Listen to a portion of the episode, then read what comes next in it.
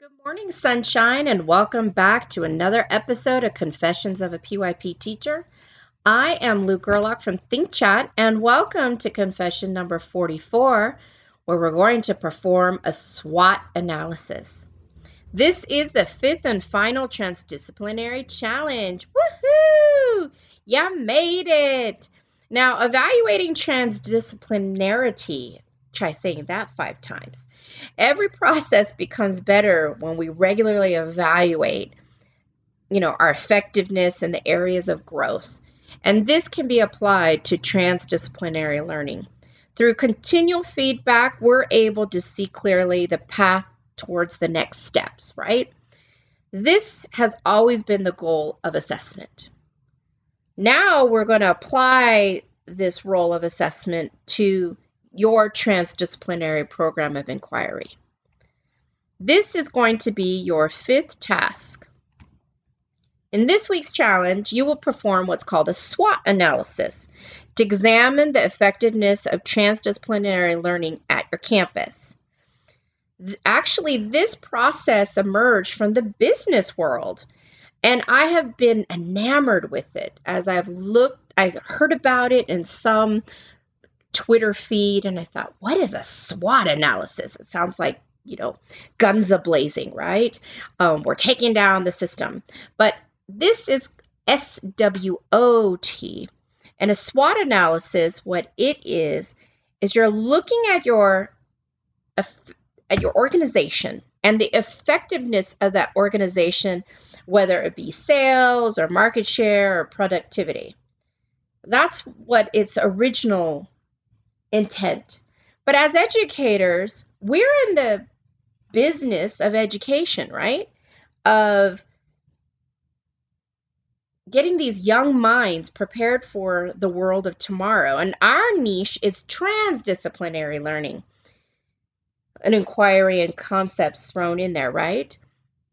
And I only found it fitting that we should apply this SWOT analysis to our final process and here are the four basic steps. You look at the strengths, weaknesses, opportunities, and threats. And I'm going to break those down. So, the strengths. What do you do well? So, right now, write this down. What does your school or your team or you do well in regards to transdisciplinary learning? What are you doing right now that's just so magical? You just think it's so wonderful. Because we're always doing wonderful things. That's why we became an educator. That's the first box. Now, the W weaknesses. Where do you need to improve? We all need to improve. We're all imperfect beings. So, what is it uh, about maybe the organization, the planning, what are what specific aspects need to be improved. Then there's opportunities. Really, what are your goals? What are you, you know, what are the possible opportunities that exist in your school also that are there but they're untapped resources? The potential is great but the school just hasn't capitalized on that resource. Then threats. What obstacles do you face in bringing about transdisciplinary learning in your school campus? Is it the parent community? Is it, um, you know, people at the very top who are disconnected? Is it the students? Is it your team? What are those threats that stop transdisciplinary learning from happening? And the one thing I like about the SWOT analysis is that we have to be honest with ourselves of where we are.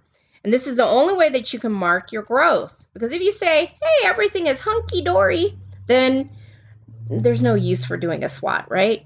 We all including my own school. We all have areas of growth. And this is an opportunity for you and your school to own your truth and to find ways to make improvements. And I speak about my own school, like I just said, as well, because no person or place is perfect. So that's your task. whether do a private, I would probably do this one privately, but think about those four domains. And I hope you enjoy this process. And I hope you've, you know, really enjoyed this whole transdisciplinary challenge. Um, it's definitely stretched me and stretched my thinking. If you enjoyed this challenge, you don't have to post your findings, but I'd really love to hear your feedback so that I know if I'm on the right path.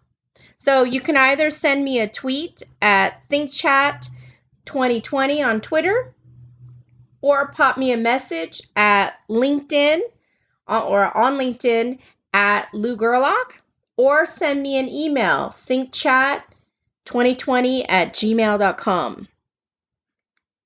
I'm going to be looking for your ideas, your comments, your suggestions. And amazing. I've really enjoyed this process.